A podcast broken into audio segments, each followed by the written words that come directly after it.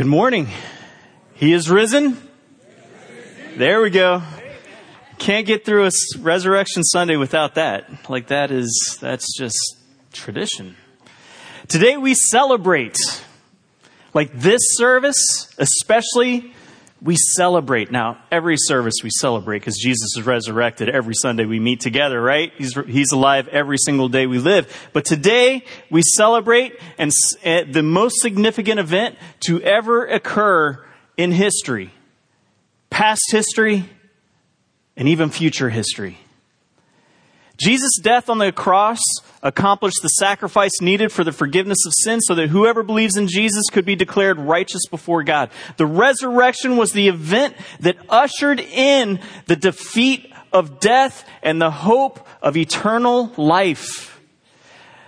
New heavens, new earth, and union with God and one another, never to experience sin and death again. Tonight or today, we are not building to the main point.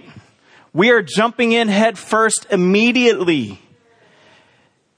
Jesus' victory is our victory. Eternal life and forgiveness belong to everyone who answers Jesus' call, come. Come to me. So let's jump in. Turn with me to 1 Corinthians chapter 15 verses 20 through 25. Would you read along in your copy of God's Word as I read this? But in fact, Christ has been raised from the dead, the first fruits of those who have fallen asleep. For as by a man came death, by a man has come also the resurrection of the dead. For as in Adam all die, so also in Christ shall all be made alive. But each in his own order. Christ the firstfruits, and then at his coming, those who belong to Christ. Then comes the end, when he delivers the kingdom of God the Father after destroying every rule and the kingdom to God the Father after destroying every rule and every authority and power.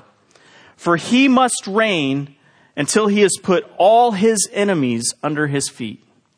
The last enemy to be destroyed is death, for God has put all things in subjection under his feet. But when it says all things are put in subjection, it's plain that he's accepted who put all things in subjection under him.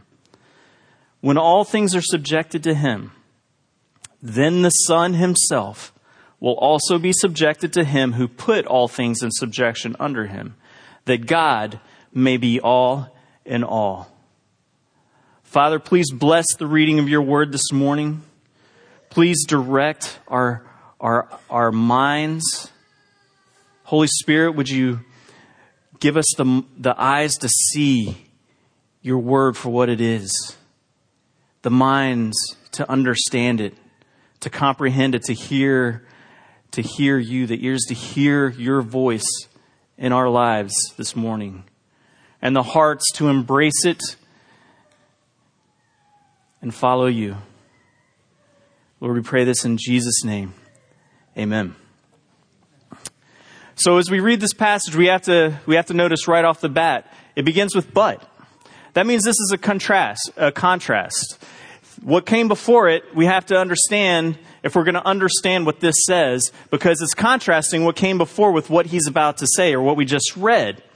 And so what we see is, is that the people if you look back a little bit, the people were denying the resurrection. Not Jesus' resurrection. In verse 11, it talks about that. It says, it says, uh, what does it say? So we preach, and so you believed. So they believed Jesus' resurrection, but there was this, there was this belief going around that there wasn't really a resurrection for everyone.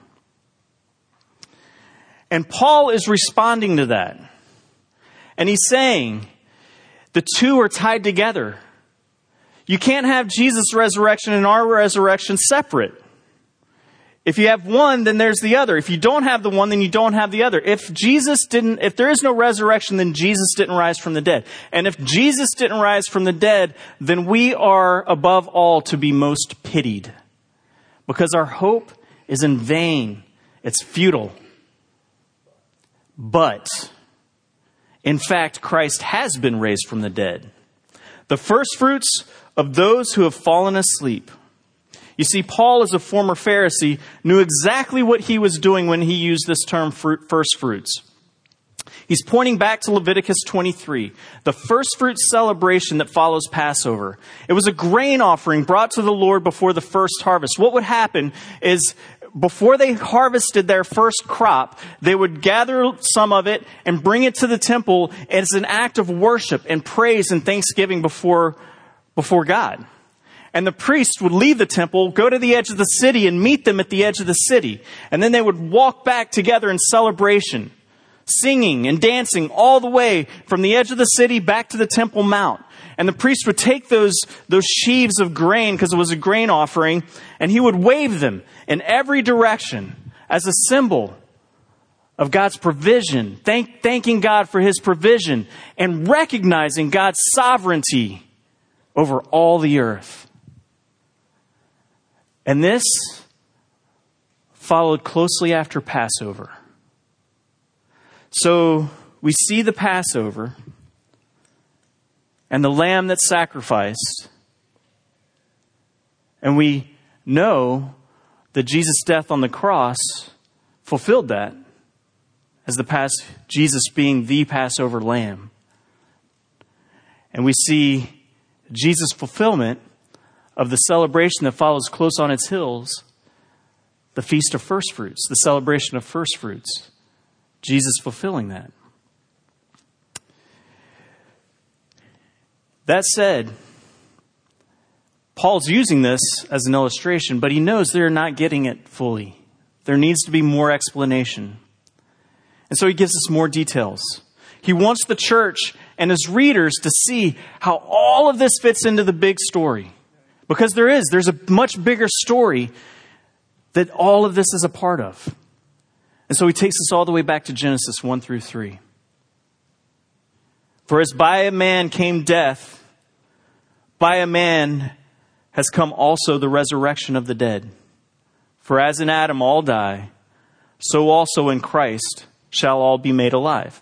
See, to understand the work of Jesus, we have to go back to the beginning. In Genesis 1 and 2, we see the creation. God speaks, the heavens, the earth, and all that's in them leap into existence. God, creator. It culminates in the creation of man and woman, Adam and Eve, God's image bearers, and it is very good. And then God gives them a mission to be fruitful, fill the earth, rule over creation as God's representatives. But then we see the first adversary to God in the garden, tempting Eve undermining God's word in her mind. She's deceived and eats from the fruit, and Adam, the first of humanity, rebels against God and eats as well. Sin enters the world and therefore death. Everyone descended from Adam are now sinful. Everyone descended from Adam, we die. Everyone descended from Adam are guilty before God. But that power of death and that adversary, they will not last. One would come, Eve's offspring, who would crush the head of the adversary, the one through whom death and sin would be defeated forever. So the resurrection, it's part of a much larger plan. A plan that has dates all the way back. And that plan has a structure. All of creation will be renewed. But before that can take place, all of the adversaries, all of the powers, all of the authorities, all that resist God, they must be destroyed. Which brings us to this next thought. When we read about rulers and authorities, we can't help but notice there is so much more to this world, this creation, than what we can see. There's more happening than what you and I can perceive with our eyes. The whole story is about more than us as humans. There's a structure in order to creation, and there will be a structure in order to the resurrection. Beginning with Jesus as the first fruits. Part of that order is the spiritual realm. And there are spiritual forces that have been acting since the beginning. They're part of God's good creation, actually. Colossians 1, verses 15 through 20 says this He is the image of the invisible God the firstborn of all creation, speaking of Jesus. For by him all things were created, in heaven and on earth, visible and invisible, whether thrones or dominions or rulers or authorities, all things were created through him and for him. And he is before all things, and in him all things hold together. He is the head of the body, the church. He is the beginning, the firstborn from the dead, that in everything he might be preeminent. For in him all the fullness of God was pleased to dwell, and through him to reconcile himself all things, whether on earth or in heaven, making peace by the blood of the cross. He created all things. All things in heaven and earth, visible and invisible, thrones, dominions, rulers, and authority were created by him through him and for him. It's part of God's good creation. But there was rebellion there as well. So there are now those that work against God. Note, this isn't just Satan and his demons. Although we see in the Gospels, they are very real. They're real. But it's also earthly powers, kings, presidents, parliaments, committees, those who hold authority and who resist God's will and God's kingdom. There's sickness and disease, those are powers as well. They're great powers that influence us, that affect us, that burden and oppress. There are powers of sin and the flesh. Oh, come on now. You know. You know the struggle, right? Try and live righteous for a day. You know the struggle of the flesh, the sin that we, that we deal with, and the power of death. You see, here's the problem we face, though. We are so conditioned by our Western rationalistic culture that we don't acknowledge or account for anything that can't be observed in some way. I get it. I struggle with it also. In fact, I wrestle with this all the time. And you know where it proves true? Like where I see it, like really come out? It's in how I approach prayer. You know, it's, it's an unfortunate truth but the least gathered, the least attended gatherings in churches, all throughout U.S., Maryland, Montgomery County, even here, are prayer services. It kind of exposes us, doesn't it? Now, I understand. That's not the whole picture. Prayer happens outside of prayer services. I understand. But it does say something. And it reveals, if we're honest, how little regard we have for the spiritual realm, and therefore how little regard we have for prayer. It's convicting for me as it might be for, for you, but it, it reveals our heart a little bit. And yet, in Scripture, the spiritual realm is viewed as the more important part of our life and our struggles as children of God.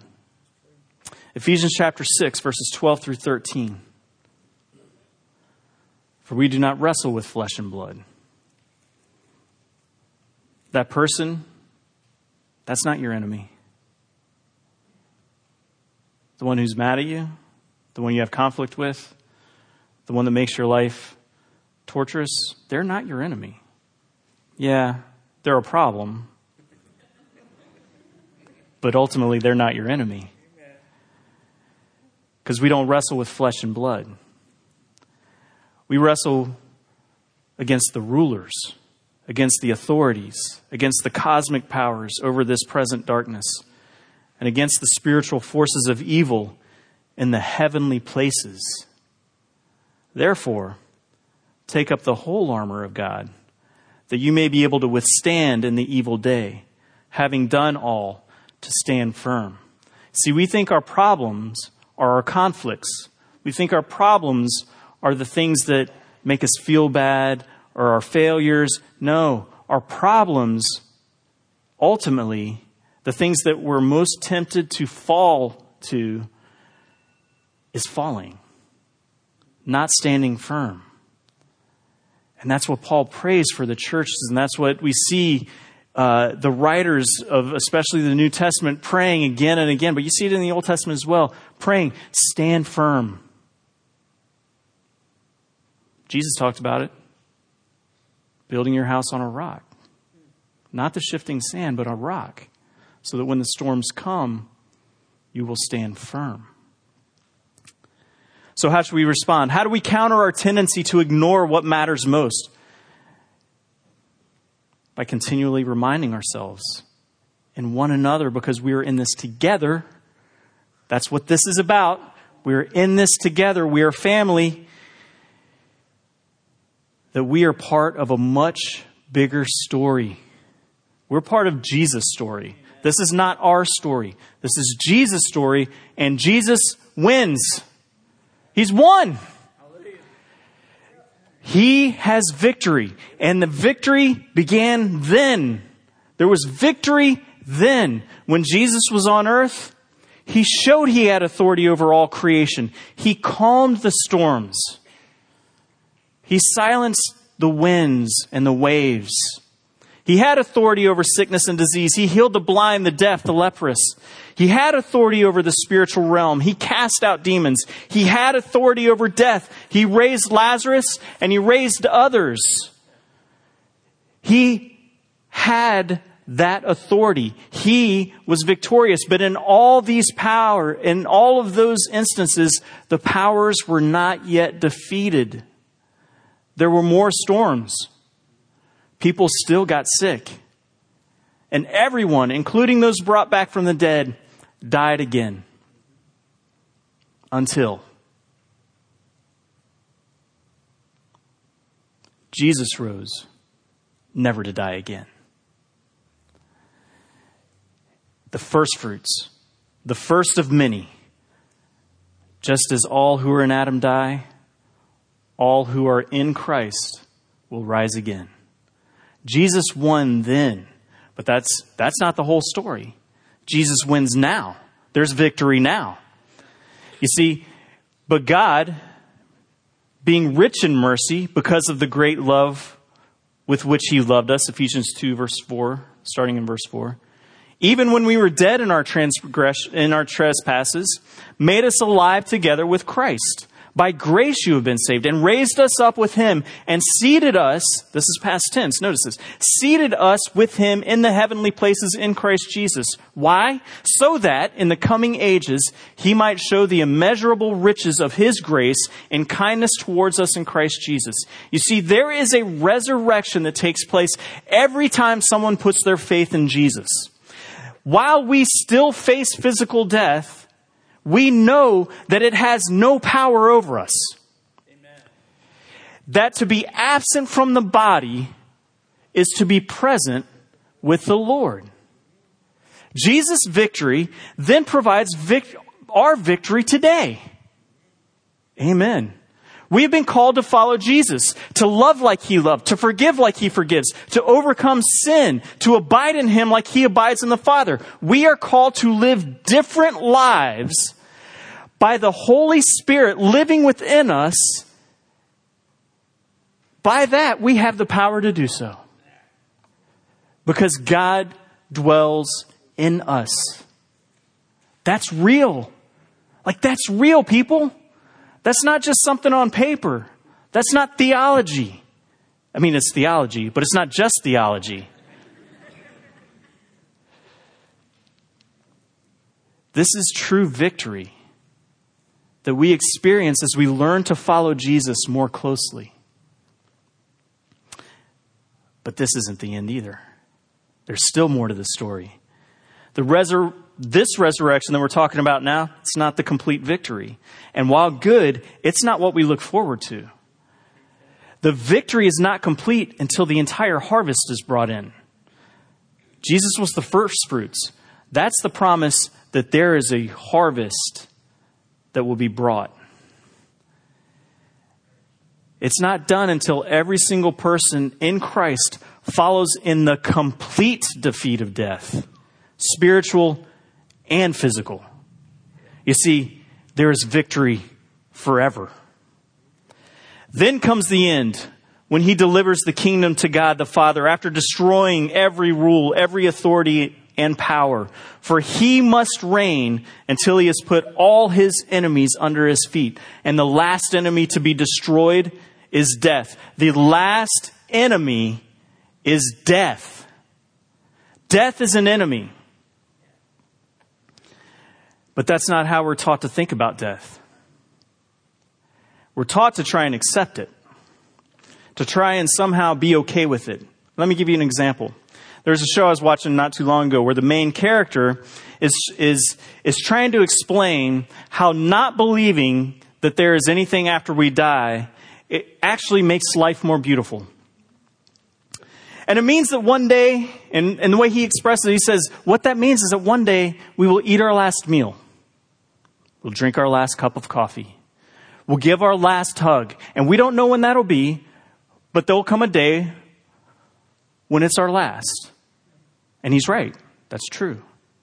And he says what that does is it forces us to appreciate each and every day that we have now. So take every opportunity. Do those things. Now, I've got no problem with the idea of taking every opportunity and appreciating every day that we have now. Because every day is a gift from God, yes? Every day, every breath we have is a gift. And so I have no problem with that. But this idea that because there are no do overs, that there is no sequel, so we appreciate this life now, carpe diem, and while poetic and very noble sounding, it's wrong. And even as believers, we kind of get sucked into this mindset, using similar language, treating death as simply a passage from this life to the next. It's wrong. That's not what death is. Yeah, we try to make ourselves feel better about it. It's the cycle of life. It's natural. No, it's not natural. Remember the beginning of the story. There was no death there. Death was not part of creation. That was the result of sin. That's where death came into the picture when we rebelled against God. That's where it came in. Death is an enemy. Death is the cancer of creation, and its starting point was Adam's sin, and it continues through ours. We should never be okay with it. We should hate it with everything inside of us. Every funeral we attend, we experience that grief, that hole, that anger at having to let go of someone that we should have spent uninterrupted eternity with. We hate it. It is a horrific atrocity against all that creation was supposed to be. Jesus did not come to make death a pleasant rite of passage, the doorway to eternity. He came to destroy it. And that, that's good news. That's the gospel.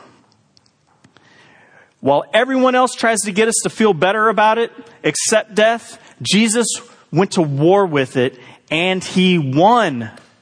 He won. He died and rose again, never to die again. He is the first fruits from what is to come. That is the mission that Jesus came to accomplish. And accomplish it, he did. That means we are part of that story, his story, the only true happily ever ending that will ever occur. For God has put all things in subjection under his feet. But when it says all things are put in subjection, It is plain that he is accepted who put all things in subjection under him. When all things are subjected to him, then the Son himself will also be subjected to him who put all things in subjection under him, that God may be an all in all. This is the promise. This is the promise. The Father gave Jesus authority over everything to accomplish one task defeat sin and death and liberate humanity. Jesus will destroy every power and every authority up to and including death at his return. And when that happens, so, so the Father gave him all authority to do that. And when that happens and it's all done, he will turn around and hand that authority back to the Father, and all will be right forever. There will be nothing in heaven and earth separated from God ever again. God will be all in all. That's what we celebrate today. That is what Resurrection Sunday, Easter, is all about. He won then, He wins now, and He will win for eternity. That is, that's good news. So as we get ready to close in prayer, I would ask that you consider this. Is Jesus' victory your victory? Be honest with yourself. Is your life, Monday through Saturday, a continuing story of Jesus' resurrection for the world to see? Do you know the celebration of battling? And I mean battling, because this is a struggle. Battling against sin and seeing how the Lord provides the way of escape, because that's what He promises. You know, there was never a promise that God would not give us more than we could handle. That's never, that's not in Scripture. You know that, right? You do now. That's not in Scripture. God gives us God gives us more than we can handle all the time so that we turn to Him. But what, but what the promise does say is that when you are dealing with sin and when you're in the middle of that battle, He will give you a way out. And the joy that comes from taking that way out. And I'm not talking about perfection. We all mess it up. But man, walking with Him and the relationship that we were created for. That's joy. That's where joy is. Have you experienced the freedom that comes with new life and the forgiveness of all your sins? If the answer to that one is no, you know what Jesus is saying to you today? Come. Come to me. All you who are weary and heavy, come to me, and I will give you rest. For my burden is light, and my yoke is easy. Bind yourself to Him today. Trust Him. Follow Him. And He says, I will never leave you. I will never forsake you. That's our God. Our God's not the God waiting to be angry, waiting to say, that's it, that's the last straw. He's saying, keep coming. Come back to me. I will never leave you. You see, Jesus is calling you this morning into this relationship. Go to Him, trust Him. And for those of us who have put our trust in Him, well, this is still for us. The gospel is an everyday thing. We need it every single day. We live in this. We depend on it. It is the very air that we breathe to live because Jesus, the Spirit, and the Father, they are our life. What is eternal life? To know Him.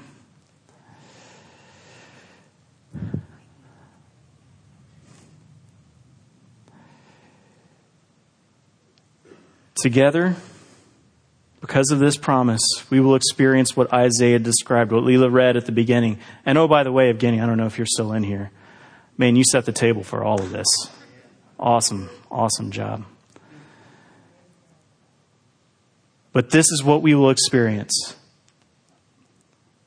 On, the, on this mountain, the Lord of hosts will make for all peoples, not just some, peoples from every tribe, tongue, and nation. He will make for all peoples a feast of rich food, a feast of well aged wine, a, of rich food full of marrow and aged wine well refined. And he will swallow up on this mountain the covering that is cast over all peoples, the veil that is spread over all nations. He will swallow up death forever. And the Lord God will wipe away tears from all faces, and the reproach of his people he will take away from all the earth, for the Lord has spoken. It will be said on that day, Behold, this is our God. We have waited for him that he might save us. This is the Lord. We have waited for him. Let us be glad and rejoice in his salvation. Let us be glad and rejoice in his salvation. Father, thank you. Today we rejoice. Today we recognize and remember again that your victory was won on that cross, that your rule and reign, your defeat of death was declared in your resurrection. We celebrate it today. We praise you. You are the only one worthy of our praise. You are the only one worthy of our worship, of song, and, and our lives. But Lord, you are worthy. You made us. You save us. You've adopted us. You've made us your own, and we will spend eternity with you. Come, Lord Jesus. Come quickly. We look forward to that day. But Lord, thank you for your patience. Thank you for your grace. Thank you for the mercy that you show every day up, and in, up until that day you return and the end comes. And all God's people said, Amen. Amen.